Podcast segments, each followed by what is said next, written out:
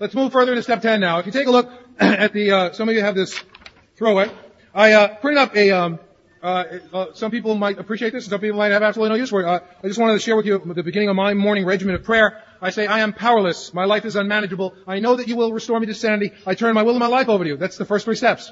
And then I say the third step prayer. And then I say the seventh step prayer. And if there are things that a friend of mine and I before were talking about, repeating the same kinds of behavior and over again, repeating the same kind of resentments coming up. And what I like to do is, let's say I have a problem with my boss, and there's certain defects on that appear every time, that I'm self-centered, I have unreasonable expectations, I have fear of confrontation, self-pity, self-centered. He treats everybody like crap, not just me. Whatever the thing is, that when I say my seventh step prayer in the morning, I can have a little extra time with my higher power and say, you know what? I'm going to go in, I'm going to see him this morning. What should I do? I need to get rid of the self-centeredness in this area. What should I do? And sometimes the inner voice would say, stay away from him. Sometimes the inner voice would say, go in and make him coffee.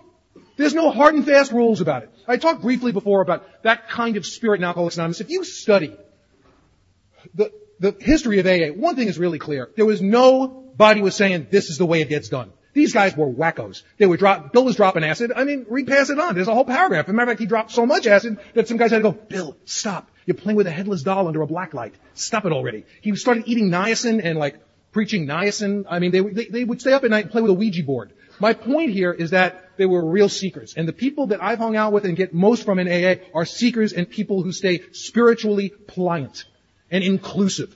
And because of that, I've been, my sponsors have had an opportunity to grow me up spiritually. And it's really been wonderful.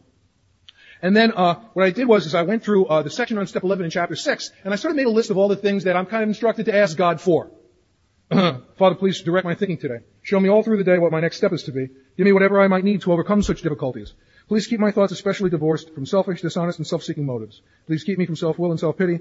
Hold me close to you. Reveal your work to me and give me the power to carry it out. Hold me close to you and keep me sober just for today so that I might better do thy will. Thy will be done on mine. And now I open up to God, ask what's in store, discuss what's current, pray openly and honestly, have a real, breathing, living relationship with my higher power so that in all matters I can turn to the Father of light who presides over all. It's a wonderful quote that I just love. I'm going to jump forward 2 sheets ahead. It's in huge print. And it was an expression from a spiritual teacher that just captured me, and I wanted to share it with you. Because if I don't do that morning dedication, if I don't do the 10th step, if I don't allow that to bridge me over to the 12th step, this is such a beautiful expression of what happens when people walk away from AA. God does not die on the day that I cease to believe in a personal deity, but I die on the day when my life ceases to be illumined by the steady radiance renewed daily of a wonder, the source of which is beyond all reason. What a gorgeous expression of what happens in AA for me. I was talking briefly before with a woman who's sponsoring somebody who just went out. And what do you do? What do you do? What do you do? For me, without the 10th step, there is no 12th step. There just isn't. You know, and that has been my experience as a member of Alcoholics Anonymous. One of my favorite people in AA was a guy named Howard Cooper. He died with 22 years of sobriety. He was an incredible guy, and he was a Skid Row bum. And a gentleman, a gentle man. He was thrown out of the Harbor Lights in L.A. a number of times, and I want to tell you, to get thrown out of Skid Row Harbor Lights, which is Salvation Army, you got to really be an overachiever. And Howard got sober, and in his first year, he was asked to go do a 12-step call on a guy named Sullivan downtown in the Skid Row Hotel, and he went down with this other guy. And they talked to this guy, Sullivan, who subsequently, after that night, drank himself to death. 10 years later, Howard was about 11 years sober at a meeting, and a guy walked up to him after the meeting and said, you saved my life. And Howard said, I'm sorry, I don't know you. And the guy said, well, remember this guy Sullivan? And he described him, and Howard said, yeah, he died. And the guy said, I was hiding under the bed the night that you 12-step Sullivan, and I heard every word that you said, and I never had another drink. You just don't know what you're doing when you do it. You just don't know, you know. One night, Howard was in my home group. He went to drive to Vegas at night. He got out in the desert, and a cop pulls him over. First thing, sees the shit, says, son of a... And he gets pulled over, and this cop walks up to the car and says, are you a friend of Bill's? Howard says, yeah, what do you mean? Cop said, well, I saw your bumper sticker. He says, I'm a friend of Bill's too. I like to have a little fellowship at the beginning of my shift. So I just want to... I hung out for a while, you know. There was this great guy, I remember my home group, another guy who died sober with over 20 years of sobriety, and his name was Bill. He was an English guy. We call him Bill of London. And I'll tell you this story because he loved this story. It's his favorite story, and it's one of my favorite stories about newcomers. This old guy had a 12-step call, and he grabbed the guy with just a couple of weeks to go with him.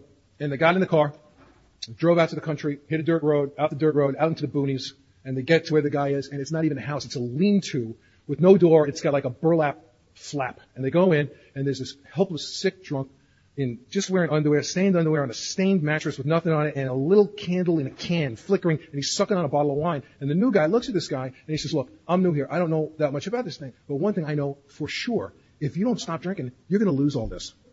And I thought I was like, it's just one of the best stories I've ever heard in my life. And a guy, you know, probably went, yeah, he's right. Down to my last can here. Right? Without 10, there's no 12. This friend of mine in L.A. was he was answering phones at Central Office, and this woman called and said, how long is the waiting list for AA now? And he said, what are you talking about? She said, well, I told my old man he had to go to AA last week or get the hell out of the house. And when he called you and he came back and he said, they're full. And but they put me on a waiting list. They're going to give us a call, when something opens up. So I want to just know if the space is available now. And he said to her, I think you have a long wait. I think it's going to be a long wait. I'm resentful at the men I sponsor quite often. And if I didn't sit down and write, that guy Jay I told you about, the guy with the book before? About a year and a half ago, he the pain got so bad that he tied his neck to something on the wall. He couldn't find anything to hang himself from. And he sat down until he was dead. The pain was so unremitting and so horrifying, he couldn't bear it anymore and he had to turn it off. I'm resentful at Jay for drinking and dying. It affects my self-esteem, ambition, and certainly personal relationships. What are the defects? Well, I'm self-centered because part of me is saying, after all I've done for you. I'm playing God. I was resentful at my father for dying. That's a terribly embarrassing thing to have on an inventory, but I was. One of my defects was playing God. I was deciding when people should live or die. And you know what another defect was? Was ungrateful. I had my father until I was 21. I've met a lot of people who've never had their father, never met their father, wished they had never met their father, and certainly not had him all that time. So I have found for me that this process of the 10th step has been the saving grace for me. I tell you, I would have stopped sponsoring a long time ago. And I've had many resentments against my sponsors. And I've had to sit down and work the 10th step and take a look at what I could do. But what if it doesn't go away? What if it doesn't go away? I'm 10 years sober. I'm up to over 300 pounds. Can't weigh myself anymore because my scale only goes up to 280 and I'm not willing to go down to a freight scale and weigh myself. And that's the only thing I could weigh myself on at that time. What am I going to do? I'm now flying all over the world to AA conferences. I can barely fit into an airplane seat. I'm about to ask for the airplane to the seatbelt extension, a golden moment in anybody's life. And I have no sex life. I'm completely unavailable. I am the scariest, most awful walk to me in the world is the 20 feet from my seat to the podium to talk to thousands of members of Alcoholics Anonymous because I can't bear being seen.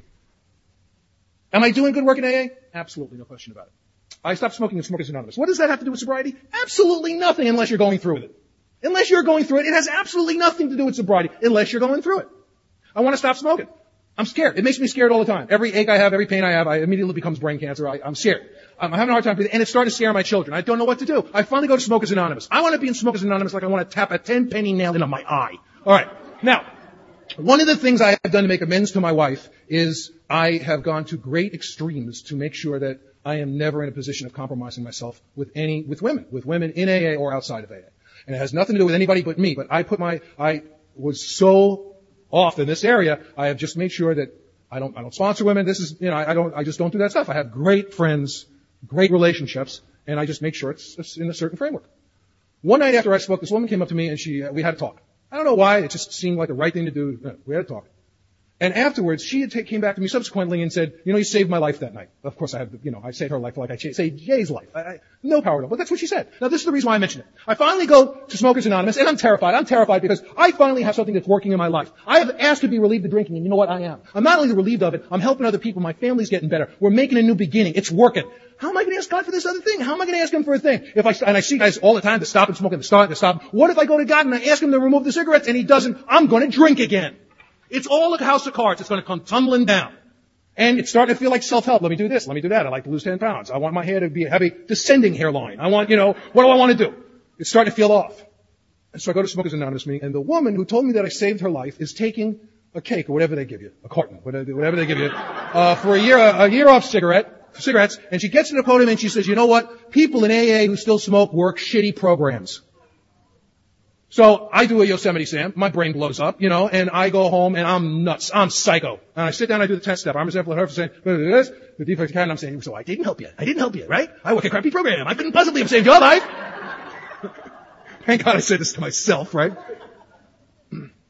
And when the dust cleared and I got right with God and I got right with my sponsor, what came out in the wash? She was wrong. She was wrong. My life was being illumined by a source beyond my comprehension. That I could ask God to lift my cigarette smoking, to lift my eating, to lift whatever I wanted, and if it didn't happen, I didn't have to drink. One had absolutely nothing to do with the other. I quoted this the other night. It's one of the greatest things I've ever heard. I heard a guy say the line that it's all the same disease was started by someone, by a recovery home that only had one van, which I love that. So you know what? I was asked, I asked God to take away the cigarettes, and my God said, work the program. I took a service commitment, and I got relieved of it. So I'm 10 years sober, and I'm over 300 pounds, and I'm talking all over the place, and I'm writing like a maniac. I'm resentful at Scott for being fat, affects my self-esteem, pocketbook, ambition, first relations, and sex. What are the defects of character that if God would remove, the resentment would be gone? I'm a glutton. No, don't fight me on this. I'm a glutton. I'm self-serving. I'm not letting anybody feed me. I'm taking care of the whole thing. I'm not letting anything else nourish me. Not my wife, not my career, not my art, not my God. I'm taking it. Okay? Low self-esteem. Stubborn. I keep doing the same thing over and over again. People-pleasing. Mind reading. I think everybody's thinking about my weight. You guys don't even have time to think about anything but yourself. By and large, I mean, I know I have precious little time besides me. And I write it, I read it, I go out and have a pie and a bowl of spaghetti. What's wrong? What's wrong? I'm writing it, I'm reading it, I'm doing it. Writing, reading, doing. My sponsor said, you know what, you're going to have to go back to the first five propositions in the book. Remember when we talked about 6 and 7 before? You're going to have to go to the first five propositions in the book. You're not doing this successfully. What does the book say? In the section of 6 and 7, it says, we go over the first five propositions, and we say, am I ready? Have I properly worked the first five propositions? And now I can say, in this area, in this specific area, what am I leaving out? Where's the chink in the armor? Is it step 1? Am I not really admitting I'm powerless over food and my life is unmanageable in this area? Is it step 2? Do I not believe that God can restore me to sanity in this area? Father, I know you can keep Saturn on its axis, but you can't order lunch for me. Is it step 3? Am I not really asking for the removal of this? What does it say on the bottom of, I believe it's 63, 62 actually. He's the agent. He's the director. He's the father. I'm going to be the kid. I'm going to take that direction from him. Like the section on step 11. I'm going to ask for an intuitive thought. I'm going to pause. I'm going to take a breath. I'd ask for help, but my mouth's full. Or is it step 4? Do I actually have to do more inventory? What does it say in step 5? It says the newcomer has kept facts about themselves, which later made the whole thing collapse. So have I not admitted everything? So I take the first 5 propositions of the book, and I apply it to the specific problem that keeps recurring over and over and over again to me. If it's sex, if it's smoking, if it's my weight, whatever it is. And my program started becoming bigger and bigger and bigger. My enjoyment and my pleasure and the delight I was taking in those first 3 steps, my appreciation of them became broader and broader and broader. Because 10, with these nagging problems particularly, I once heard someone say that God seems to use what we want most to rope us in, kept sending me back to the first 5 propositions in the book. And again, it's all got to be utilized through 12. All got to be utilized through 12. Otherwise, it's a lot of sound and fury signifying nothing. I'm breaking the deal of the third step. Take away my difficulties, and victory over them may bear witness to those I would help of thy power, thy love, and thy way of life. And great stuff started happening for me. So I'd say, Father, what should, the last question on page 69. The right answers will come if I want them. What should I do? So I would like to go to OA. No. What should I do? And I keep on asking, and the message to me was to go to Overeaters Anonymous.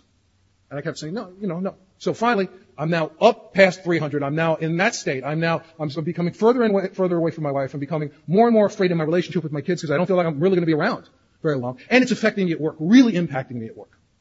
So I go to Overeaters Anonymous, which made my first AA meeting look like Studio 54. Now I am in the Mahjong game of my deepest nightmare. I am now... And was it really like that? No, it wasn't. But this is my perception. I'm dead. It's over. It's done. And I go there with so much spiritual pride. So I was putrid. I'm a circuit speaker. Yes, and a very fat circuit speaker, by the way. But thanks. We're very glad you're here. Would you like me to speak? No. And if you take a look, it's a very powerful chapter, the chapter on step 2 and the 12 and 12. Very, very powerful. And so applicable to the repetition of problems through step 10. What does it say? It talks about clergy coming to AA. And it talks about, and again, our book always says to us, don't fight with them. Don't fight with them. When the clergy comes to say, you're a clergyman, you're a smarty pants, you know all about God. God forbid that I should tell you anything about God. I'm not going to say that. Would you happen to be yellow in color? you're dying, and you have an enlarged liver. So I'm not going to teach you about God because you can quote the Bible chapter and verse. I can't even touch you on that. But I have a way. All I have is a spiritual tool to bring to bear the grace of God in this drinking problem to break the cycle of spree and remorse. That's all I can teach you. And you're right about everything else. And that's the way I went to OA. I went full of this spiritual pride, and they never fought with me. They said, you're right. Oh, we'll buy your tapes. Oh, we love you. And it wasn't for a long time until I humbled myself. And I want to tell you, man, if I could only orchestrate my own humility, I'd be a much happier guy. I have never been able to orchestrate my own humility. And you know what?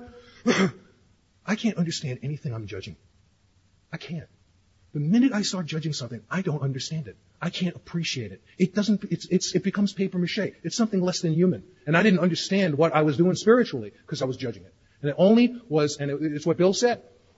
They've got alcoholism. Alcoholism will school them. Alcoholism, if they stay here, if they continue to not drink, it will make them pliant. And I reached out. I really started getting help. And I really started taking direction. I grew up with a brother who, my brother stopped talking to me sometime before I got sober. And one of the great things I was looking forward to in my recovery was making amends to my brother and being reunited with him. And I contacted him, and I was just so anxious to try to contact him and become part of his life again. And he, I made the amends. He wouldn't answer my calls, and I wrote him a letter saying I was sorry. And he sent me back a letter that said, if you lived to be a million and you were sorry every day of your life, you wouldn't even come close. And my sponsor, God bless him, said to me, I read it to him, I read him the letter, and my sponsor said, rip it up right now. And I said, why? And he said, because you might reread it. You know, if you're feeling good about yourself, say, hey, let me get that letter. Let's put an end to this crap right now. I think you're a nice guy, get the letter. What a kind thing to tell me to do, and I did it, you know? And I had done my job. I didn't even have to write another resentment about it. I was fine. And then time went on, and then the kids would graduate high school. Or the kids would get bar mitzvah, and I'd get an ouch, and I'd have to sit down and I'd write. And all of a sudden in the defective character list, ungrateful comes up. And why does ungrateful come up? Because, I'll tell you why. If you have this piece of paper, if you go to the second page, it says wake up. Wake up! Somebody and I were talking before about self-centeredness, and she was saying this wonderful thing to me about taking a look at self-centeredness and realizing, what's in it for me? What looks good here? What looks good? Wake up. If I want to change, I must wake up. I have been asleep. I'm seeing this problem in a cloud. I am letting it go below the horizon so that it does not present itself as a real problem. The food problem goes below the horizon. The drink problem goes below the horizon. The sexual problem goes below the horizon. Whole new thing. Bill and the guys couldn't even thought of it. Cybersex. Brand new. I remember a couple of years ago, the first time I got to say to a man, he read me a sexual inventory. I said, go home, pray, don't touch your mouse. First time I ever got a chance to say that. It's just amazing how this thing works in every area.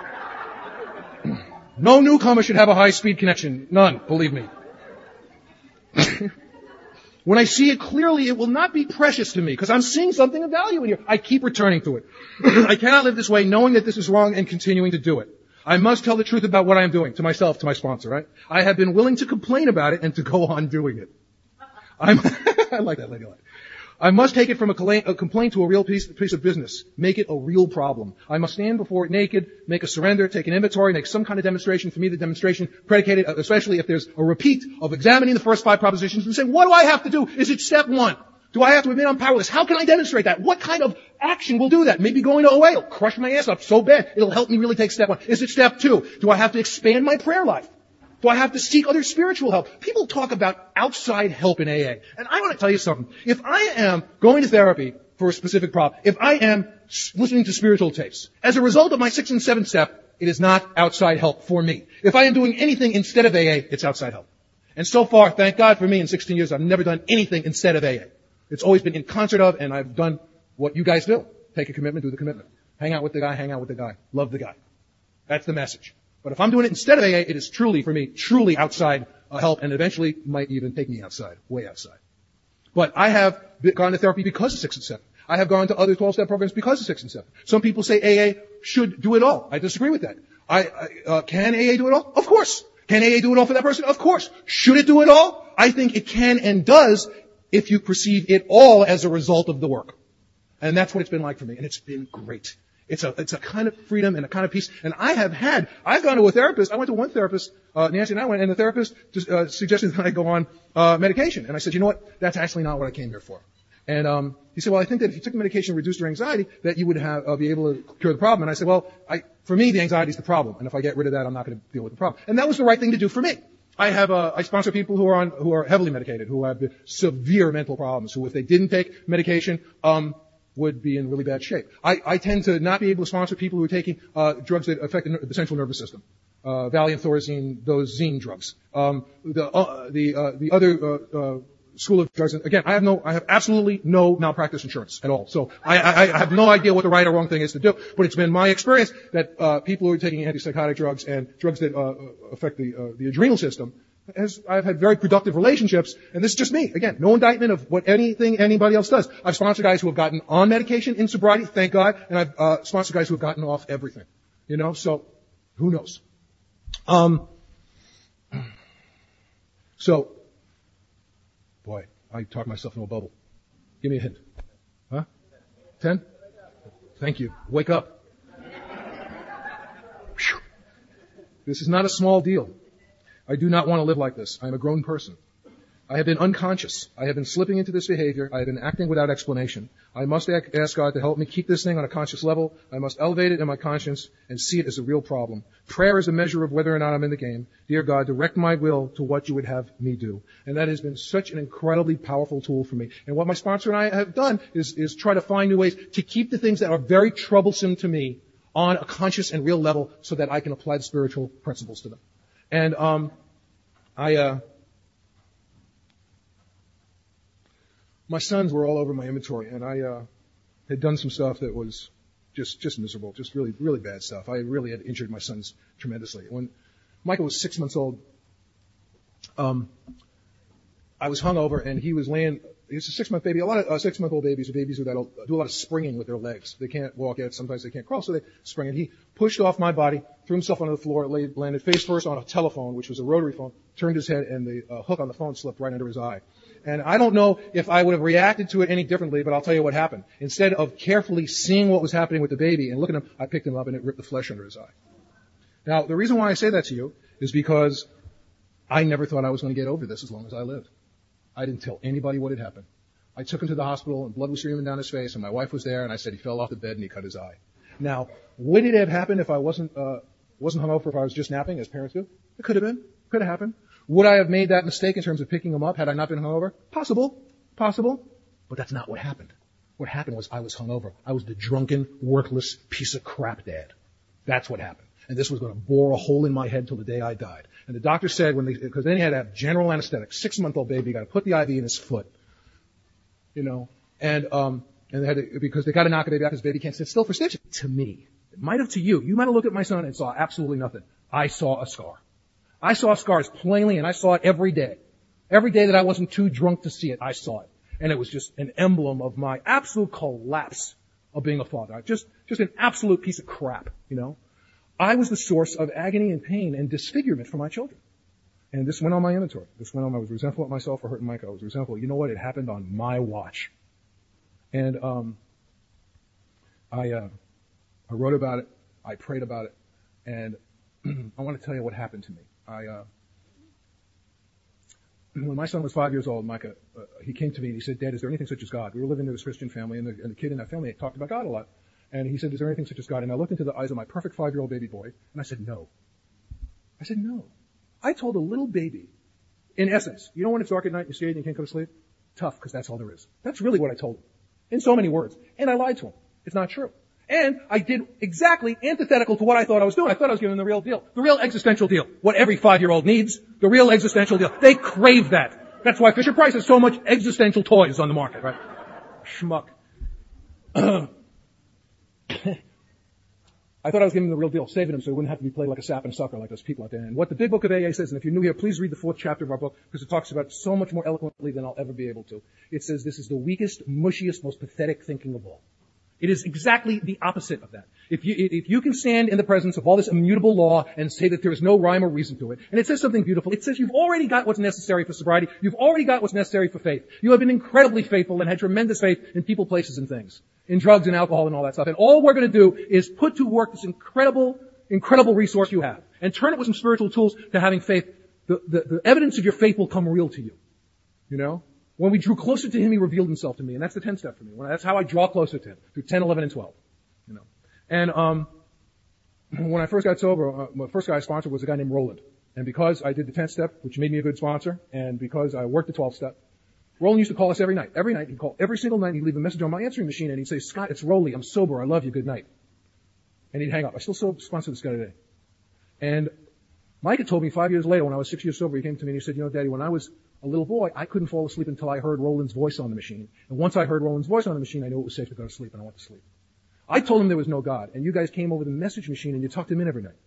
His relationship with Roland is indescribable. They just adore each other. You don't even know what you're doing when you're doing it. Just like Howard and Sullivan, you know? Just like that guy under the bed. Didn't even know.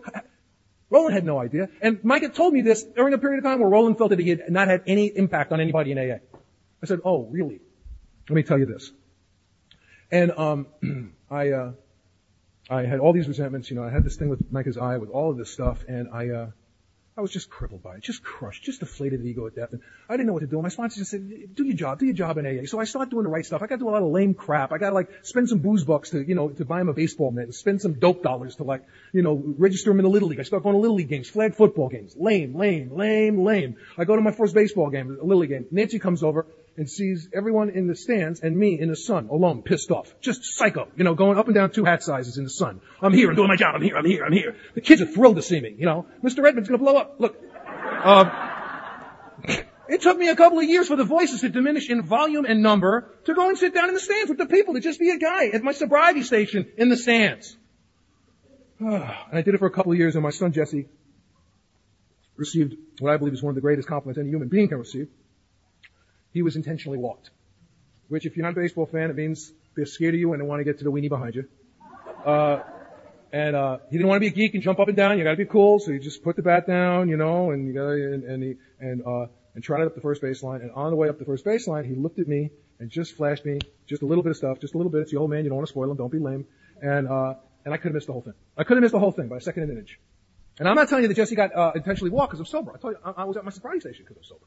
That's what happened. And I've told enough guys who have been drunk on their kid's birthday again about the day my kid got walked. I gotta go into school now, and I gotta sit down with the teachers and do the horrible, embarrassing thing and say, "My kids are sick. They've been sick because they've been living with me. I've been terribly ill. Can you help us?" Not once has anybody ever said, no, "We won't help you." Every single time they said, every single time. If you're new here, you're gonna hear a lot of people talking about helping you. If you don't let us help you, you're probably not gonna be willing to help anybody else. That's just been my experience. Give us a break. We're pathetic. We need to help you. Let us help you. Please. When Michael was born, we were surrounded by friends and family and had a ton of phone calls and a lot of flowers. And when Jesse was born, 2 years and 9 months later, nobody came to the hospital. Nobody called us. Jesse went up in an incubator. He was sick. Nancy was alone, so alone that they almost put out a psych alert on her because she was all alone. Nobody came visit. Our family couldn't even come. Nobody could come. It hurt too much to be around us. The ice around our heart had become so thick it had repelled everybody. And the doctor calls me that night. Michael was 2, Jesse was brand new. He says, "Mr. Redmond, you gotta come down here. Your wife is having a breakdown. The baby's sick." I said, "Look, I can't find anybody to watch my 2-year-old son." She said, "I'll tell you what. I'll give you my phone number and you can take your son, my husband's home. This is a doctor in a huge hospital in LA. Take your son to my house. My husband will watch so you can come down." And I said, "No." There was no way for me to accept her generosity. And now my poor son, stuck in the house with this psycho. I would have done better to take him down and leave him alone in the waiting room with a coloring book. At least he could have gotten away from me for a while, And a couple of years ago, one of the guys I sponsor, and I still sponsor him because I work at 10 Step, because he has pissed me off plenty, called me up and he said they were having the second baby, and he said, "Will you watch my son so we can go down and have the baby?" And I got to take care of his kid so he could go down and have his new baby, and Jesse took care of the baby with me. Jesse, who I couldn't go and visit at the hospital, he got to take care of this 2.5-year-old boy with me. and it's Alcoholics Anonymous. So the teachers tested the boys, and they tested special. They needed a lot of help. And I had to continue doing 10 steps because I was still embarrassed. I was embarrassed of what the teachers thought of me, although everybody was very kind to me. And I was also very jealous and very scared when I would go into the school and saw other families that seemed okay. It was very embarrassing to me. I felt just horrible about myself, a lot of resentments against myself. And the teacher said, "Get him into sports," which we did. We did the flag football thing and all of that stuff. And they said, "Get him into music because it'll help with the small motor stuff." So Jesse wanted to play drums. So I went down. I took some booze bucks and spent like $12 on a drum pad. It's a piece of wood with a piece of rubber and 2 sticks. Very simple apparatus.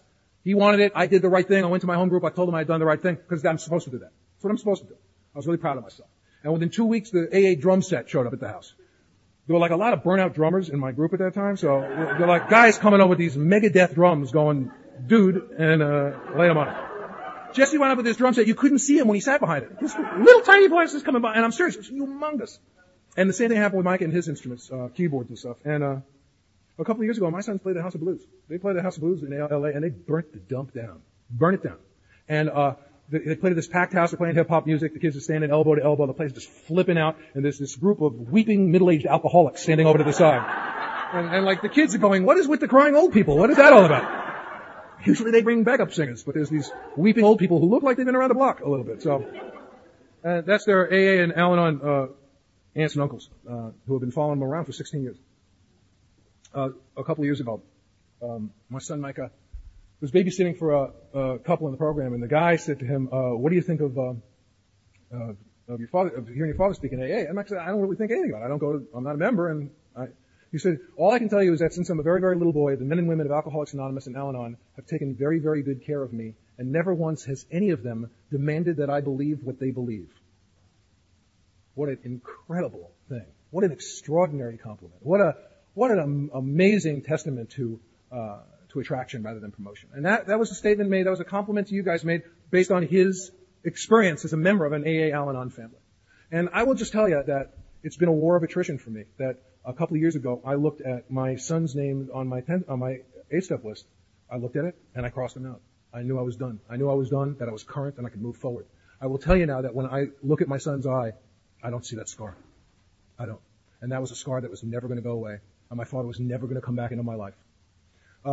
I want to tell a little story about my brother, and then we'll take our last break. This resentment against my brother would come back now and again, especially when milestones would get hit in my kids' lives, because he's missing the whole thing. He's missing the whole thing, you know. And so the defect of ungrateful came up, and I realized that I should be grateful that I don't have to talk to the guy. This is a very troubled guy. It might not be a lot of fun to be talking to him. Plus, it might really be awful for my kids to have to talk to him. He might be just really in bad shape. So I started feeling grateful to not have to talk to him. Then it came back again after, like, the boys graduated high school, things were going on, and I had an incredible spiritual experience with it. I thought this thing because have you ever seen people in AA, good sponsor, good guy, can't get along? Good gal, good sponsor, don't get along. They're still good gals, good guys, good sponsors, but they don't get along. They're not right for each other. It's been a good fit. It would be injurious for them to stay together. They're going to move on and they're going to do good work elsewhere. Right? Why can't I apply that to my brother? Why can't I imagine? What's blocking me from this is my egomania, because I'm thinking, there's a lot of guys who'd love to be my brother. A lot of guys, I'm a nice guy. I'm a nice guy. And don't you forget it. What if it is so injurious to my brother to have contact with me that it is a blessing for him to not have to talk to me? What about that? How about that as an expression of ingratitude, that I could be grateful for him that he's strong enough to not talk to me? But he should like me. But I'm nice. Forget about all that. That's my defects. That's self-centeredness. That's playing God. That's greed. What if it is so injurious to him to be in contact with me that it is really great for him to not talk to me? What a tough thing for me to admit. What a tough thing for me to take in. And it really has worked. It's really worked splendidly. Now, guys, we're going to have one more break. If you can make it back here, you're better people than I am. And we'll take at least 10 minutes, and then we'll drive this sucker home. We'll finish off with some 10-step work and some 11-step work. This is it, folks. Hitting you with the serenity prayer. God.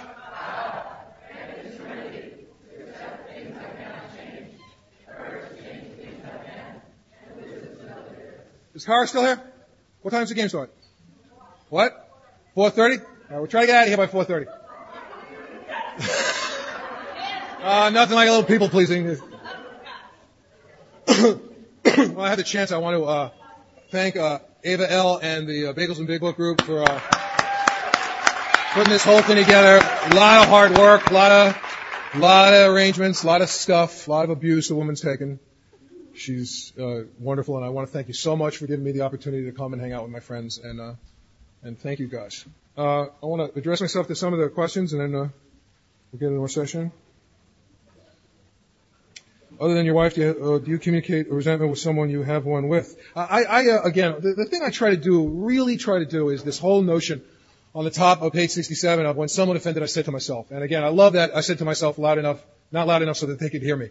to myself. What I try to do, my sponsor, Paul, always used to say that he felt this the secret to life was good communication, that it was an element of everything, that going to somebody and telling them I have a resentment, I've never seen that put me in a situation where we were going to have an open and honest conversation. If I could tell you how I feel without telling you what to do, that's always been my goal. Because then I'm doing it without blame. It's been really, really incredibly helpful to me. Please expand on and explain the feeling that resentment is the essence of alcoholism. I don't think, well, it's the essence of alcoholism in that it's the centerpiece. It is, it's described in the Big Book of AA as the source of all spiritual illness, the great destroyer of all alcoholics. And the thing that is so elusive to me about resentment is the architecture of it. I'm resentful at you, I'm also resentful at me. I'm resentful at me, I'm resentful at you, I'm resentful at your school. I'm resentful at your government, I'm resentful at your race, I'm resentful at your religion. That's why I think they said people, institutions, and principles have the power to actually kill. Actually take me out of my own life and lay me down. Great question. What is a tweaker? It's a speedhead. Basically what it is. I had to find out after I heard somebody identify as a tweaker what it was, and it's somebody who likes to be peppy. Please tell us more about how you came to terms with your Nazi resentment. I was doing my job in Alcoholics Anonymous. I had these resentments against the Nazis, and I had done the kind of work that I explained to you that I did. I had to put these awful defects of character down. Just awful. You see, a normal person, somebody who is non-alcoholic, might do something I've seen people do in the past that I wasn't capable of doing. They would have not liked Nazis. They would have made contributions to political organizations that fought Nazism. They would do whatever they could to not be hypocrites and repeat the same behavior. They would have acted like members of society.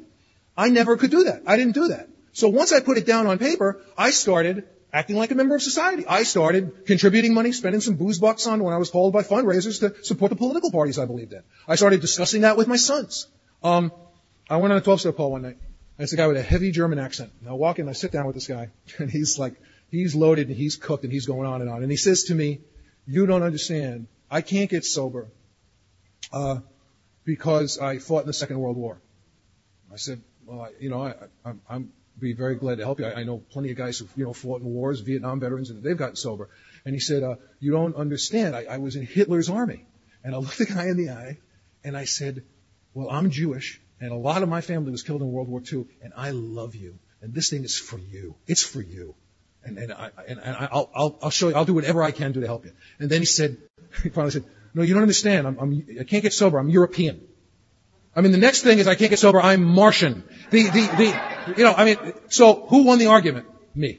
Because I got to look in the eyes of another man and not lie. I knew that I was free. I knew that I examined my own stuff enough to look into his eyes. Now, have I had nightmares about that stuff? Do I have hard feelings about that stuff? Does it still come up? Absolutely. No question about it. No one's ready to have, I'm not ready to have people kiss the hem of my, gown. I'm not, I can honestly say I haven't had it right about it in a long time. I had the incredible experience of speaking at an AA conference in Thailand. A year or so ago. And there were about 170 people there, not more than 10 people from one country. There were people there from Beijing, from the People's Republic of China, from Laos, Cambodia, Bali. There were Irishmen and English people and a lot of Germans and a lot of Swedes, and they all spoke enough English for us to get along. The one Irish guy was great. He identified his name was Sean. No, really. And he said he didn't identify as an alcoholic. He said, my name's Sean and I've been overserved, which I thought it was great. And I shared how I used the 10-step to get over this thing with Nazis. And this guy at the end of the meeting walked up to me and he said, my name's, and I'm German, and I just love you to pieces. And we threw our arms around each other. And I subsequently wound up sponsoring a guy named Manfred. And we used to kid around. I'd say to him, I'll let you know when you finish with your amends. Just to be able to make that joke was, and it so happens that he was abused during the war. But it was just interesting. I sponsored two guys, named Manfred and Klaus, which, for me when I came in, it just wasn't on the list of stuff that was going to be possible for me. So that's some of the stuff that's happened, with that resentment. One other thing I want to mention when I'm in the midst of this, again, another, gift of the 10th step. My sons, I live with psychos. I mean, I met Nancy, I got her on the rebound from a Marxist commune in Michigan. They're just nuts. She's like the head communist. My son's the commies. Micah, after high school went down to Chiapas, Mexico and worked with the Zapatista revolutionaries. Jesse went to Nicaragua to build houses. I mean, like their politics or not, they're out there. They're doing it. I smoked a lot of dope and talked a lot of long crap and never got out of the living room, He's down there doing it. He's doing it. So anyway, when they were 12, the boys had a lot of feelings and a lot of opinions, and their grandparents were over. the right-wing Republicans, it was not a good time to start talking. You know, it was a bad idea. You know, I had known years ago, let's keep it light and polite and just move on. But the boys are blazing, you know, young, 10, 12 years old. So they're fighting, they're arguing. My kids are smart. They're really smart, and they're hard to argue with. My father-in-law can't get over on them. And, and then he pulls the plug. He does that thing. It's a terrible bullying tactic. He looks at both of them and says, you know, I used to feel the way you feel, but when you get older, you won't feel that way anymore. You can't argue with that. There's no way to argue. And I saw a pin get put in my kids. I saw them just go like this. And I waited until their grandparents left, and I said, boys, come inside, I want to talk to you. And I came inside, and I sat down on the bed, and I looked at him, and I said, listen to me. Your grandfather's a very sweet man, but he was scared, and he lied to you. And the lie he said to you was that he knows what's going to happen to you. I said, I not only feel the same way, basically, my basic politics that I felt when I was your age, I feel it more now. Not only that, I'm able to put some money where my mouth is. Could never do that before. And I saw my sons just go, oh, what an incredible thing. What a wonderful thing. But again, didn't have to teach my in-laws a lesson. I had already written about that, gotten rid of that, and then written about what a lousy piece of crap I was, and got to be of some help to my sons. When Micah was in Chiapas, he was a member of something called the peace camps, which is installations of Westerners, which are sent out to indigenous villages to bear witness to make sure that they're not abused by the Mexican military. So he's thrown himself in between Indians and the military. The Mexican military, which is depicted as a very loving, caring group of people, they don't want my kid there. So these fears are coming up. I'm really having a tough time because I'm having pictures. It's like a bad movie, man. It's just like a really bad, awful B film, you know, about what's happening to my kid. So I call my sponsor and I say, I'm frightened of the Mexican military. Please, Pop, remove my fear of the Mexican military. Turn my attention to what you would have me be. And what happened was, he said, give it to me. Come on. Give it to me. Take the third step. Let the third step inform the 10th step. Let it inform it. Where are the chinks in the armor? Where is it? How can I go back to the first 5 propositions? Come on, let me have it. I know you can keep Saturn on its axis. I know you keep all the subatomic particles moving around the nuclear area of the universe. I don't think you're going to help my kid out here. I'd say, okay, I'm powerless over the Mexican military. Take him. Take my kid. You got it. And I move on with the business of life, and it would come back and nail me. Kind of appropriate. And one day, I couldn't tell. It didn't work. And I got Paul on the phone and I told him, I said, I was weeping. I was so scared of what was going to happen to my son. And he said to me something so beautiful. Again, he didn't argue with me. He didn't try to talk me out of being scared. He didn't. He said, boy, it sounds so hard to me. He said, just imagine this. What if this is the greatest thing that ever happens to him? Wow. What an incredible thing. And I said, kiss my ass. Easy for you to say, not your kid. I said this to myself, but I said it. And you know what? I don't know if it's the greatest thing that will ever happen to him, but man, it's one of the greatest things that's ever happened to him. He came back from that experience a man, fully cut cloth. You know, I sent him to the hardware store. His mother would say, can you go do that? I said, well, he's been to Chiapas. Maybe he can handle Osh. Let's see. Again, incredible gift of step 10. I'm not going to be able to get to all these, unfortunately. I'm sorry. How do steps dovetail or work out with those who suffer from serious mental illness, major depression, manic depression, and schizophrenia? It's been my experience that, again, once we straighten out spiritually, we get well spiritually, we straighten out mentally and physically. And I have known people with serious mental problems that, as a result of working on their alcoholism, the dribble down has been tremendous impact. I mean, I'm a man who people used to try to medicate, and that has not come. I remember I went to one psychiatrist, and he took notes while I was talking to him, and at the end of the session, he said, I'd like to put you on some medication. And I said to him, you know, actually, I'm okay on drugs. I got plenty of drugs. I didn't come here for drugs. I came here for something else. And I really didn't require them at that time. It has been my experience, and there's a lot of controversy about this in AA, that it's an outside interest. I find that it dovetails gorgeously with every illness, every malady that I've seen. I also think that a lot of people have come to AA and found out they're not alcoholics. I don't know how this applies to the specific question answer, but my answer to you is that every time I have taken, again, don't perceive these things on, as outside issues, okay? I'm resentful at myself for taking medication. I'm resentful at people in AA for judging me for taking medication. I'm resentful at one specific person who told me I wasn't sober for taking medication. If you start that examination, I bet you something happens. I don't know what will happen. Maybe you'll take more medication. Maybe you'll stop taking it completely. Maybe you'll go to a group where people don't have that kind of stuff. Because every group has its own tradition. I personally try to respect the tradition of any group I go to, because all groups are autonomous. I don't know if that's helpful at all. Let me see if there's anything else I can get to now. You talked about the 12-step programs and therapy as not being a substitute for AA. Would that be the same as switching one meeting for another or doing outside help in addition to AA?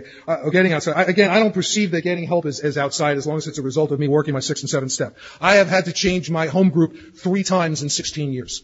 At 10 years of sobriety, I had to move on with sponsorship. My sponsor and I had very bad communication, and we had reached a point where we weren't being helpful to each other, and I had to move on. And as a result, I had to leave my home group because it really would have been injurious to me, and I think to him, if I had stayed there. I went to another group, and my sponsor then started attending that group. And my new sponsor said, the first time you had to do it because it was a response to the inventory process. If you leave this one, you're running. And I had to take a look at that. And his direction to me was beautiful. He said, go to the meeting. Be yourself. As a matter of fact, be yourself more than usual, which I really liked. To really go and be deliberate and really thoughtful about doing the things I normally did in that group. Keeping a commitment, doing what I was doing. You know, and letting the other stuff go. Letting it happen the way that it was going to happen. So for me, and we started another home group, which wound up being, because we had a format that did not adhere to the traditions, the group wound up eating itself up. Every time there was a group conscience, decisions were made on the stand of one vote. It was majority rules, and the meeting changed as a result of teetering back and forth every business meeting. And the meeting just wound up getting ground to bits. So me and a bunch of guys moved on, started another meeting, and started one that really kind of adhered to the principles of the traditions and the principles of GSO and the concepts, you know, which talks about the minority voice being heard. I'm sorry that I can't get to all of these. They're really, really great, great questions. I have a sponsor named Phil. He's a really great guy. And when he was in his first year or so, a couple of years of sobriety, he came to me and he said, Scott, I'm dating a woman for a couple of months, and she's pregnant, and I think I want to have the baby with her and get married. What do you think? I love that. Sometimes sponsoring certain people is kind of like sponsoring a copy of People magazine. All you get is headlines. You don't get any story. You get... I swear this happened. I had a guy call me and say, hi, I'm getting divorced. And I said, from who? I had no idea the guy had been married. Absolutely none at all. It's headlines, and that's okay. As I told you, I love reasons to drink, and one of my favorites I've ever heard in my life happened to this guy. I was sponsoring this guy for about 15 minutes. And he lived with his wife. He was a male prostitute, and he had a gay lover. And he called me to tell me he drank. And I said, oh, why? And he said, I caught my wife cheating on me. And now I understand that absolutely and completely. That was the product of one of two processes. That was either the occasional hunt for inspiration. He had to come up with some, and there it was, a polished jewel, fully cut cloth, boom, a pearl. She was cheating on me. Oh, that was the product of weeks in the hamster cage. Weeks in the rat's maze. Weeks of cutting and pasting reality, of turning the whole world. You've got to turn the whole world so it slips in slot by slot. I know, I live with my wife, I'm a hooker with a beeper, I got a gay lover, but the bitch cheated on me! I'm out of here. You've got to move the whole universe. You've got to cut and paste in reality and get it all to facilitate the alcoholism. You've got to rearrange your whole life to accommodate the alcoholism. And I understand this. And the only person that I can see or change it in, as page 67 says, is me. So Phil comes to me. Now, you know, I have a feeling about this. I have a feeling about it, but I have made my mind up to not play God. And I said, I took a breath. I don't know that I would have said this to anybody but Phil. And I said to him, you know what? If you want to have an abortion and you don't have the money, I'll lend you the money and drive you over there. And if you want to get married and have the baby, I'll show up and be the best man at the wedding.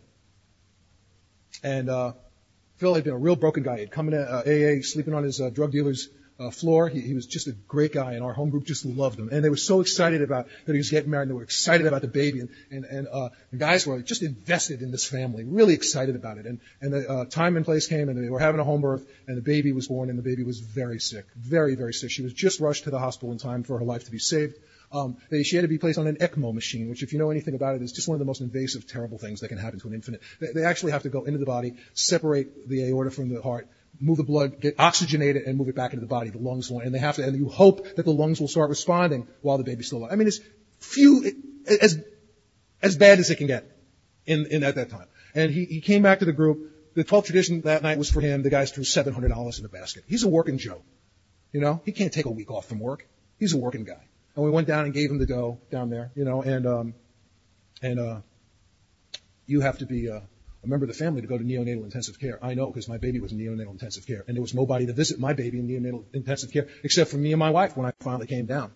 But the AA Army showed up, you know, for Phil's daughter, you know. So, you know, their aunts and uncles are showing up, and, you know, really big black men and tiny tiny Japanese women, overweight Jewish guys, everybody. And like after a couple of days, the nurses are going, yeah, sure, you're a cousin, go. They didn't want to hear the lies anymore. They just kept sending everybody in. She needed blood. She needed a lot of blood. And the call went out for blood, and everybody shows up. First of all, half of us can't give blood because we're either ex-hypes or we've just gotten our nose tattooed 5 minutes ago. And you can't give, you can't give blood if you have a fresh tattoo or if you're a hype. So, and then we're pissed off they won't take our blood. How dare they? Now, I'm here in 10 steps, they won't take my blood. So, the baby's in the hospital for 16 days. She's home 2 weeks already, and the hospital calls Phil and says, they keep coming and giving blood. I mean, you might want to call these people. They're dropping it off in jars. I mean, it's ridiculous already. And then I got this wonderful gift from my friend Phil. A year after that, he pulled me aside and he said, you know what, I really have to tell you something. When you told me that night, I didn't believe you. I didn't believe you when you told me you'd do either one for me. He said, but you know what, you were at the hospital every day the baby was sick. And I believe you. I believe you because you showed me. Well, what an incredible thing for a guy who couldn't show up the night that his father died. What an incredible thing for a guy who couldn't go to the hospital to help his sick family. And it's because I kept it on deck. It's because I kept it informed by step 10. For me, that's the way it worked, I reached a point with my first sponsor. It was really interesting, an extraordinary guy. And we reached this impasse in our relationship. We were bringing bad communication skills to the table, and we couldn't have an open and honest discussion or a good separation. So I don't know how to separate, left to my own devices. I can leave the village when it's been raised, when it's an ashtray. If the cattle are poisoned, everyone's pillaged, everything's stolen, the huts are burnt, I can say bye. But I left to my own devices, I don't know how to fight well. I don't know how to do that. And he and I had a terrible separation, as odious a separation I've ever had. And in the aftermath of this, one of the things that it taught me was to look to the quality of separation I'm having in my life, to have an open and honest conversation, to discuss it in an open and honest way. What a gift. What an incredible gift. And having a successful separation doesn't mean that everyone's happy. That isn't necessarily part of the deal. I can have a successful separation if I've been open and honest, haven't been a retaliator, done it in a useful, purposeful way for me. And I want to tell you something. I've had to separate 20 times from every sponsee that I've worked with long term. I have to separate the newcomer and accept the member of AA that they're becoming. I have to accept the fact that they're becoming a sponsor and not beat them up and think that they need my tutelage all the time. Very often, I used to hear this when I was new. My first thought is the wrong thought. Well, I want to tell you something. That's not true for me anymore. Quite often, my first thought is the right thought. The occasional hunch for inspiration becomes a working part of the mind. If I'm in self, I'm screwed. The first, no thought is the right thought. But if I'm okay, if I'm doing my work, if I'm staying on top of it, quite often the first thought will be the right thought. And I've had to have many separations from my wife and many separations from my sons.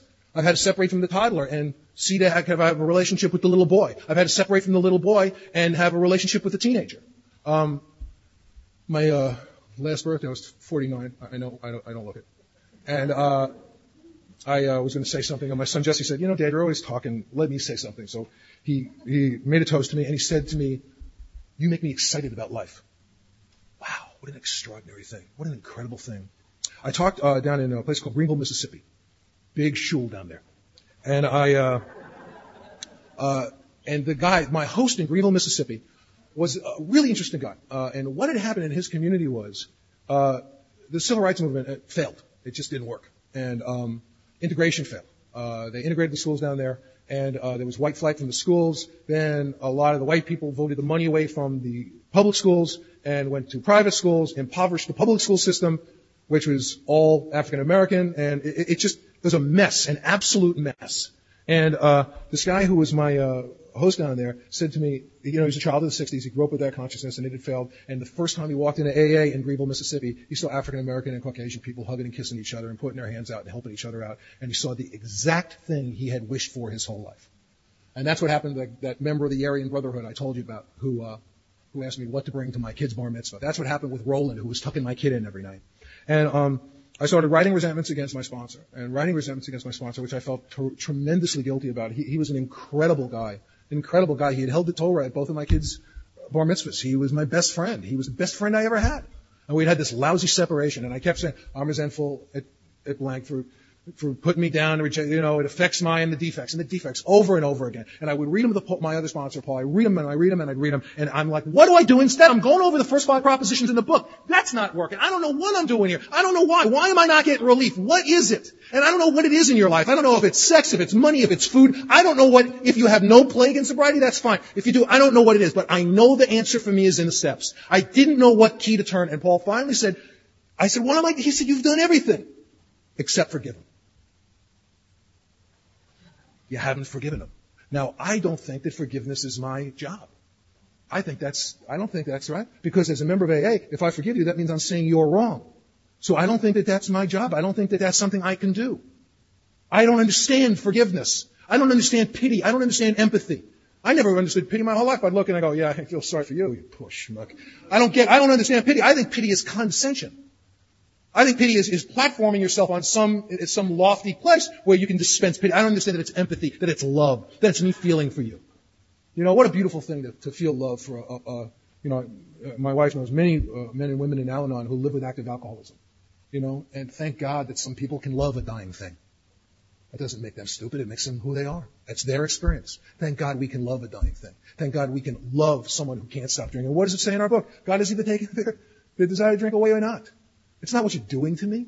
You know, and sometimes, you know, I'm positive this is why God made more than one of us. I can help a guy. You can't help. You can help a guy. I can't help. You know, I know it. I know that I can look into the eyes because I've had the opportunity to look in the eyes of someone who has been drunk on the day that their father died and say, I know this is for you too. One of the things that used to drive me crazy when I came to AA, one of the most painful things for me, is at times I'd hear people get to podiums and say, I just had a kid and thank God they've never seen me drunk. And man, I'm telling you, my skin would just crawl because my kids had seen me drunk plenty and I had hurt them plenty. And the thing I didn't get is that there was no premium on that. That's just their story. That's not better than people who have seen me drunk. I've seen some of the worst parenting I've ever seen in my life in Alcoholics Anonymous. Just because you're sober doesn't mean you're going to be a good parent. I've seen some of the most boneheaded stuff I've ever seen, drunk and sober, you know. So I had to understand that person, you know what, maybe they couldn't help a guy who's coming and saying, I don't know what I'm going to do. I've been hurtful to my kids. But I can sit down with that guy and look him in the eyes and say, you know. And my kids carry the message. They've been carrying the message for years. One day, Jesse was about 5, 6 years old, and I had this new guy in the house. So I go to the bathroom, I come out, and Jesse's looking at the guy and goes, what step you on? Guy goes, 4. I said, he's 6. You don't even have to answer him, really, if you don't want to. My favorite thing he ever did, though, was a guy came to do his fifth step one night. He came back the next night. Jesse's doing his homework, and without looking up, he went, what's the matter? Blew it? Got to do it again? And my sponsor gave me a tape and a copy of a piece of non-conference-approved literature called The Sermon on the Mount by M. Fox. And in the back, and there's two incredibly powerful sections of the book for me. Many, many powerful sections of the book. Two of the most powerful are, he's got a section on Sermon on the Mount where he breaks it down and comments on it. And then he's got a copy in the back of the book where he goes over the Lord's Prayer line by line, and he has a chapter on each line. And in the section on the Sermon on the Mount, he discusses a section of the Sermon on the Mount, which is called Resist Not Evil. And man, it is the description. You can really see where Bill and Bob and these guys, where a lot of the framework of AA came. It's the perfect expression of one day at a time. He says, stop making oaths. Stop doing it. Stop making pronouncements. Stop making declarations. Stop resisting evil. Stop trying to keep it away. Stay in today. Right now. Right there. Right in between that clap. Wake up. That's what you gotta do. He's outrageous. He's a Christian man, and he says stuff that I know a lot of people were very grouchy about. He says that any religion that asks its clergy to take lifelong oaths is missing the point. Wow. What a thing for a minister to say. What an incredible thing to say. This friend of mine in AA, he talks sometimes, he's a great guy. He, was brought up Catholic, and, his sister became a nun, so he figured when he was a little kid that Jesus was his uncle. Cause, she had married, Jesus, so I got a kick out of that. And the other really powerful thing to me, which my sponsor took me to, was the section on forgive us our trespasses as we forgive those who trespass against us in the back of the book. And that's I've given you a copy of that. If you go to page 171, which is the second flip over, on the bottom of the first paragraph on page 171, it makes reference to something. It's basically putting forward to you the following notion. If you're not forgiving people, how can you continue to say this prayer? It's said at most AA meetings. How, in God's name, if you are not forgiving people, if you're holding a grudge, how can you continue to mouth the words, forgive us our trespasses as we forgive those who trespass against us? So, he writes, should you now attempt to repeat it without forgiving, it can safely be predicted that you will not be able to finish it. If he was a little more New York, I think he would have said, you should choke on it. You would, this great central clause will stick in your throat. Now, if we turn to page 173, which is the flip, it says on the bottom again of the second paragraph, If you cannot forgive at the present, you will have to wait for your demonstration until you can, and you will have to postpone finishing your recital of the Lord's Prayer too, or involve yourself in the position that you do not desire the forgiveness of God. Because if you're not forgiving them, then you obviously don't want the forgiveness of God yourself. You are abdicating your right to forgiveness. Now, I too, as I said, I needed to not be on my 8-step list, and a lot of people needed to be on their 8-step list. And I should tell it just because I like telling it any time I talk. The best reading of Step 8 I've ever heard in my life came from a guy. I heard this guy. It was very early in my sobriety. I was a couple weeks sober. I was at my old home group, and it was a guy named Nino. He had a heavy New York accent, and he had never read Chapter 5 before. He was there with a hospital group. He had a hospital plastic on his wrist, never read Chapter 5, was reading it for the first time, and he got up to Step 8, and he read, made a list of all those we had harmed, and became willing to make amends to them all. Jesus Christ! And he looked out into the room as if to say, have you seen this? Do you know what's in here? It was so beautiful. It was the purest reading of the step I've ever heard in my life. Because it's the only thing I saw. I didn't see anything on the list. I just, no, not those people, not that money. I would not have taken that much money if I knew I had to give it back. No way. Think I'm stupid? Not the car. So, when I say forgive us our trespasses as we forgive those who trespass against us, I'm not forgiving myself. I'm asking God to dispense forgiveness. The only person it seems that I can dispense forgiveness to is this other person. And that doesn't mean I'm right and I'm wrong. The opposite of that is not, I'm still a grudge holder. Anyway, flip the page. Page 175. He talks about in the preceding material, he says that you are spiritually linked to anything you're resentful to. You are connected to it with a fastening that is stronger than steel. You cannot imprison somebody in the prison of resentment without being the jailer. You cannot have a jail without a jailer. And if you're a jailer, Baba Das is an old acid head who I just think is adorable. I really love him. Was teaching meditation in a jail, and he said to the prisoners of this jail, he said, "If you learn meditation, the only people here who will be in prison will be the guards," which is just true, and so true in terms of what I'm talking about right now. So you have placed yourself to be in jail and completely connected to the person that you're resentful towards. So the method of forgiving is this, second paragraph 175. Get by yourself and become quiet. Repeat any prayer or treatment that appeals to you, or read a chapter of the Bible or the big book or anything else. Then quietly say to yourself, I fully and freely forgive X, mentioning the offender's name. I loose him and let him go. I completely forgive the whole business in question. As far as I am concerned, it is finished forever. I cast the burden of resentment upon the God within me. He is now free. I am free too. I wish him well in every phase of his life. That incident is finished. The truth has set us both free. I thank God. Then get up and go about your business. On no account repeat this act of forgiveness, because you have done it once and for all. And you do it a second time. To do it a second time would be tacitly to repudiate your own work. Afterward, whenever the memory of the offender or the offense happens to come into your mind, bless the delinquent briefly and dismiss the thought. Do this, however, many times the thought may come back. After a few days, it will return less and less. Now, I just want to tell you that I have had to do a lot of work before I got in a position to do this. I had to do a lot of 10-step work. And I found that going back to the first 5 propositions in the book, the times that it has not worked, that I have not been relieved, I've had to take another spiritual leap. And that was to forgive my sponsor. To make this act of forgiveness. I was so ground up, so willing to be rid of it. What's the message of the 6 and 7 step? Pop, I'm done. Take show business. Take this. Take the eating. Take the sex. Take this. I can't bear this anymore. I'm willing to do anything. Anything. But then I gotta do it. I gotta call before I do it. I gotta call before I pick up my mouse. I gotta call before I do that stuff. My wife talks about in her story so beautifully about calling her sponsor and saying, I did it again. I did it again. I yelled at the boys again. I got it. And finally, the war of attrition starved it out, and that one day she got to call her sponsor and say, Ruby, I'm scared. I'm going to yell at the kids. Boom. Wow. Wow, wow, wow. So I performed an act of forgiveness with my sponsor, and I just can't tell you how much I love the guy, how highly I think of him. What an unbelievably powerful gift this has been for me to have, to be able, you know what? What an awful thing to have a great relationship and then to have that relationship be informed and colored by the lousy separation. How many times in my life have I had an explosive separation from somebody who I thought was very close to me? And I thought, well, what is this? Was this all a lie? Did we not really love each other? Did we not believe the things we said to each other? Was this not a great friendship? It can't be. It can't be, because now it's so ugly. It's so terrible. You know what? I don't buy it anymore. I don't want my bad separations to inform my life, because I deal with some wacky people. I heard somebody at a meeting the other day say that they when they make an amends, they ask the people they're making amends how they should make amends. Whoa. I better make some amends to some pretty crazy people. I certainly don't want them orchestrating the next couple of years of my life. I mean, I do that with my higher power and with my God. I might ask a couple of questions, but not for instruction, not like that. And I have come to know, to find out that some people have explosive psychologies. Some people in certain situations with certain factors come to bear and they blow up, their brain blows up.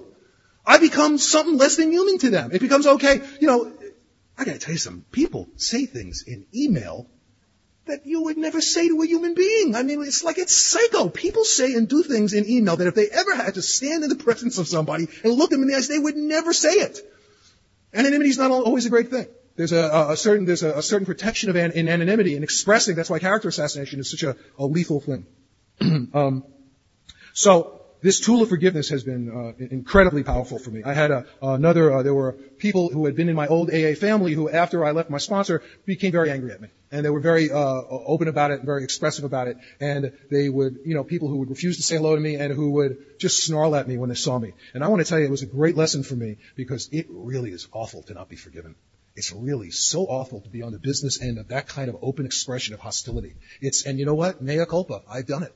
I've done it many times. I'm a snubber. I'm a glowerer, a snubber, and a starer, and I'm a bully, and it's bad behavior. It's behavior that I don't benefit from, and certainly I don't know anybody does. And it was an incredible lesson for me after having performed this act of forgiveness. So what Emmett Fox suggests is that if you're still not forgiving someone, you shouldn't say the prayer. That might be helpful to some people. It might be annoying, and you might not feel that a lot. Since I learned this, I find it harder to say the prayer when I'm really holding on to something powerful against another person.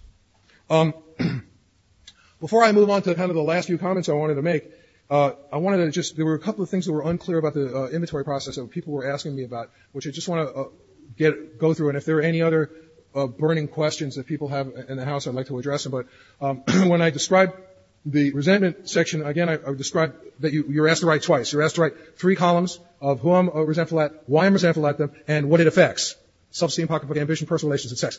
I try, when I write the cause, to do two things. Number one, I try not to write a story. I'm going to tell the story when I read it. I'm resentful at my father for not playing with me when I was a kid. Okay? The story is more complicated. He was awkward physically. He didn't ever get me in a Little League. There's a story to tell there that I might tell the guy I'm reading it to. But I want to make this doable.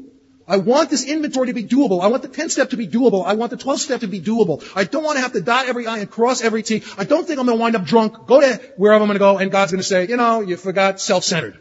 I just don't think it's going to happen. I think I'm going to have an easier, more fluid time in Alcoholics Anonymous.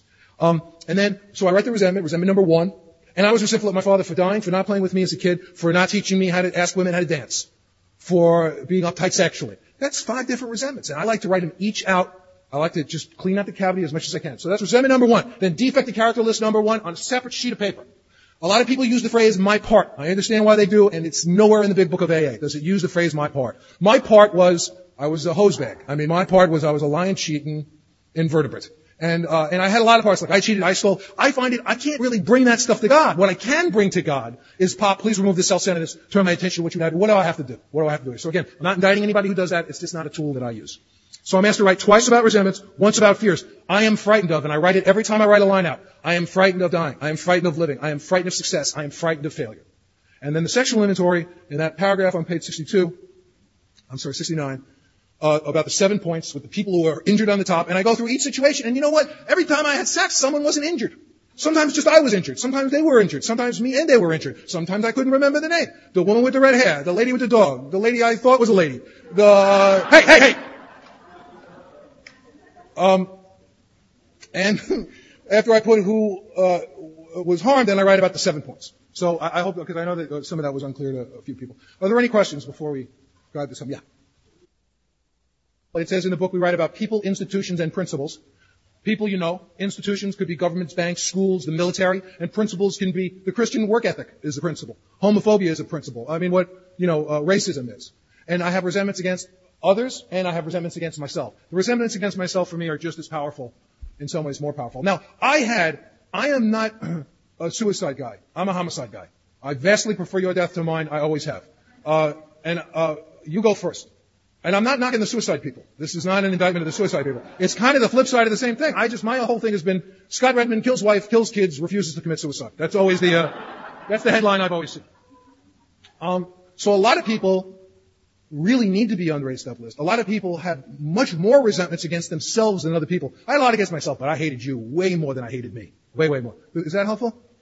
Okay.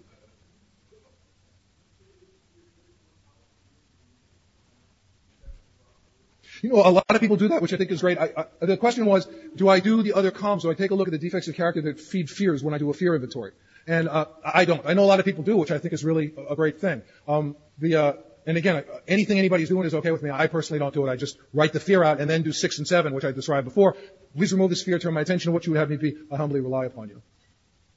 But I know what you're talking about, doing the other columns of the fears, which I think is great. Anybody else? Yeah.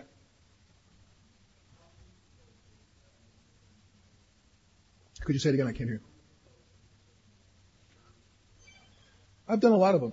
I've done a lot of them, and I've stood in the, there was a guy at work who I miserably mistreated behind his back. And I ran into him out in the open world, and I stood in his presence, and I said to myself, it is absolutely, and it just hit me, it's absolutely inappropriate for you to tell this guy what you did behind his back. He doesn't know, and it didn't hurt his career, and it would really, I've had people come to me in AA meetings and say, I used to really hate you, but now I like you. Thanks.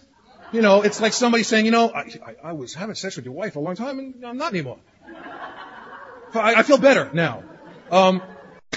And what happened was I stood in this presence, and I realized that I shouldn't say anything. And it washed over me, and I felt it go away. So that was an in-person amends. A direct amends, where I've had to sit down with people and say, I'm so sorry for what I've done, have been only successful if I'm... It's really funny. After I did this work with my sponsor that I told you about, the forgiveness work, I spent a year of my life knowing that I owed him an amends. And I knew that talking to him, he did not want to talk to me, and that it would be injurious and self-centered for me to talk to him. So I knew I had to write a letter, and I knew that if I put that letter back in the mail needing any response, I was cooked. I was dead meat. And it took me 12 months before I was able to say a prayer, put it in the mailbox, and let it go. It was absolutely extraordinary. I have had, as I described, my brother told me, if you're alive every day for a million years, it won't be enough. It says in our book so beautifully, it says that when in a situation where we have been injured more than the other person, where they've been more injurious to us, we find these amends to be the most fulfilling, the most remarkable. And also, again, step 10, that if the amends is not successful in that, if it runs afoul again, then I can readdress it in the 10th step. And the 10th step not only brings me back through 1 through 5, but it gives me an opportunity to do 8 and 9. Is there an amends available? Is there something necessary that I need to do? I hope that's helpful. Ava.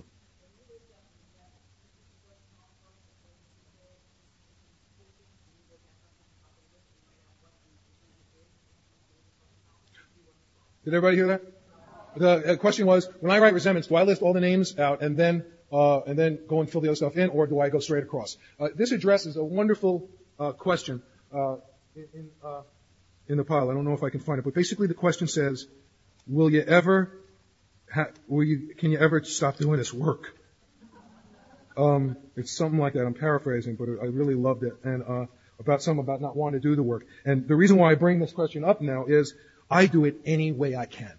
Any way I can. There were times when I worked on my 4th step where I'd write 25 resentful at 25 names. I'd write them all out. But then I'd get so far behind on the defective character list, it would seem like an impossible task. And I'd say, okay, I learned that lesson. Then I go straight across. Sometimes I would write one resentment and get so sick from it, I'd walk away from it. I couldn't even look at it again. Somebody was talking to me earlier about having done an inventory and walked away from it for a period of time and thinking, do I have to redo it now? And I said, I don't know what the guy should do, but I know for me is, why would you have to redo it? Why can't, you've already done this work. Why not take advantage of it? Sometimes I find I write a resentment straight across, and it informs my fear list. Sometimes I have found that I'm writing a resentment about a sexual thing that is really going to be better examined in the sexual inventory. I guess what I'm saying is that I find all 3 sections of the inventory feeding each other, feeding off each other. And that for me, that mostly I write out, at this point my 10 steps are rarely more than 4 or 5 items, 2, 3, 4, or 5 items. If I really hit the skids and I'm really in bad shape, it might appear, a longer document might appear. So I have found it to be any way I can. It's been very helpful to me. Yes.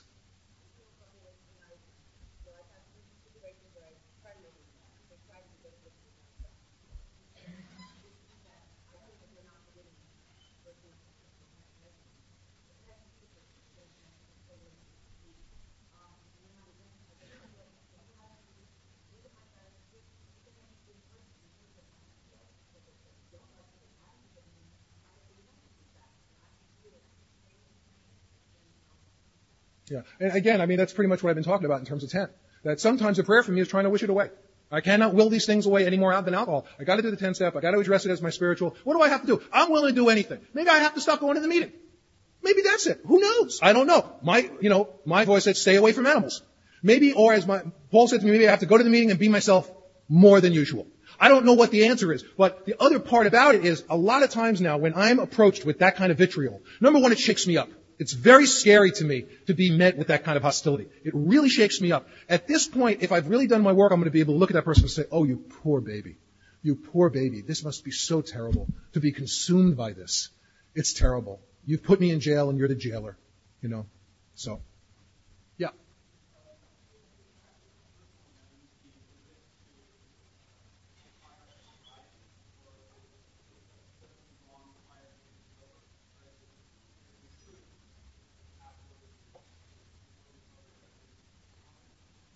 The question was, you have to make amends just for the stuff you've done before sobriety or the stuff you do after sobriety? You don't ever have to make amends for anything you did after you got sober. I'm okay. And by the way, I'm not trying to make a joke at your expense. It's just, I'm just kidding you. When I was 10 days sober, I was given a job directing a television commercial in the West Texas desert. I was 10 days sober, and the meeting I was going to for 10 days, I said, I'll be gone for 10 days and I'll be back. And they said, where are you going? And I said, down to the Rio Grande River. And they went, oh, I said to direct a commercial, and they went, oh, sure. They thought I was muling for a cartel, you know. And I went down there and I was 10 days sober, and I had a pack in the desert. I created more wreckage in those 10 days. Half my 4th step, half my 8th step list was composed of the incredibly boneheaded stuff I did. So it's really enriched my sobriety and made my life bigger and bigger because I've made those amends. We're going to take a couple more. Yeah.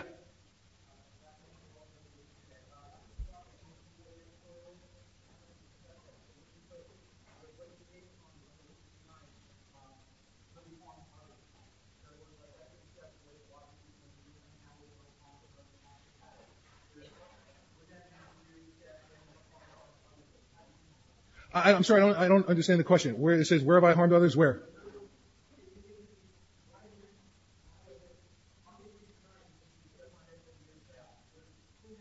Right. The where I put whom did we hurt, that's why I put whom I hurt at the top of the page in the sexual inventories. Uh-huh.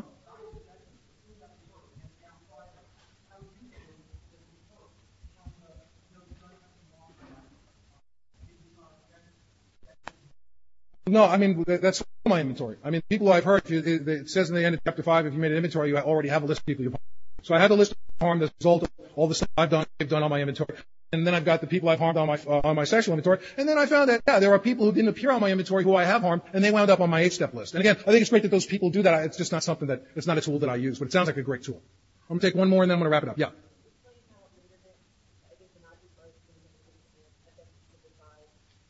The question is how did the resentment against the Nazis or my aunt impact each one of those 5 things? My resentment against the Nazis for slaughtering Jews affected my self-esteem because it really made me feel different and apart from other people. Pocketbook because I had this guilt about being a Jew, about Jews being accused of being moneylenders. I came from a very poor family, so it was real weird for me. Ambition. My ambition was to be part of the world, feeling okay. I felt very bizarre that I was shown these horrific films in Hebrew school as a kid with no explanation. And personal relationships, it affected my personal relationships with Germans, with people who weren't Jewish. And it affected me sexually because there was a lot of shame, a lot of stuff about being less than, of not being as robust as non-Jewish people in a way. So that's how that touched on that. And the way it affected those 5 things with my aunt is certainly my self-esteem. I felt awful. Pocketbook because I had in my course of action with my aunt over the years, I got back at her financially. I did some stuff. She bought me some gifts. I was particularly unappreciative of it. So there was a money thing involved. Self-esteem, pocketbook, ambition. My ambition was to be a guy who didn't, you know, who wasn't helpless, who could take care of himself. And that was impacted by the event. Personal relations, certainly with her, and sexually, because I felt castrated by it. Wouldn't that be a great last line for a workshop? And I felt castrated by it. If you're new here, welcome to AA. Our problem mainly rests in our mind. That's the good news and the bad news. It's the good news and the bad news. Alcoholics Anonymous is the only treatment from a fatal illness where the text includes the sentence, we absolutely insist on enjoying life. There's no book about cholera that says cholera's a hoot. You'll love cholera. It's fabulous. You'll meet people who will have cholera. You'll love it. You'll meet people who just caught cholera. It doesn't get any better than that. Alcoholics Anonymous is the only treatment from a fatal illness that actually leaves the sufferer in better condition than they were in before they got the disease.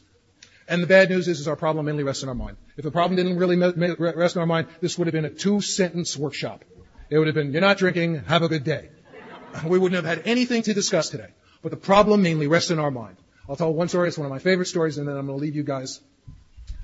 Some years ago, my wife was walking through our bedroom, and she knew I was talking to a new guy, and she heard me saying to the phone, let's say the aliens are coming. So she stopped short. She ain't missing a second of this. I said, look, the aliens might be coming. That's an outside interest. I have no opinion on it. I have one question. Why you? Why have they come for you? Why have they traversed the universe for your sorry ass? Why have they come for you? You're 2 weeks old. You have no life. Why? And plus, he's sleeping with a Bible on his chest to ward them off. So they're going to traverse the galaxy, walk into his room and go, oh, no, the Bible, let's go home. Years later, I was sharing this at my home group. I was sharing the story, and the guy who I was telling the story about walked into the room, so I'm looking at him. And as I'm telling the story, I saw the guy go like this. Ha ha! Oh, shit. So the horrible memory slide into his mind. So if you're new here and the aliens are coming for you, welcome to Alcoholics Anonymous. Welcome home. I love you. Thank you so much.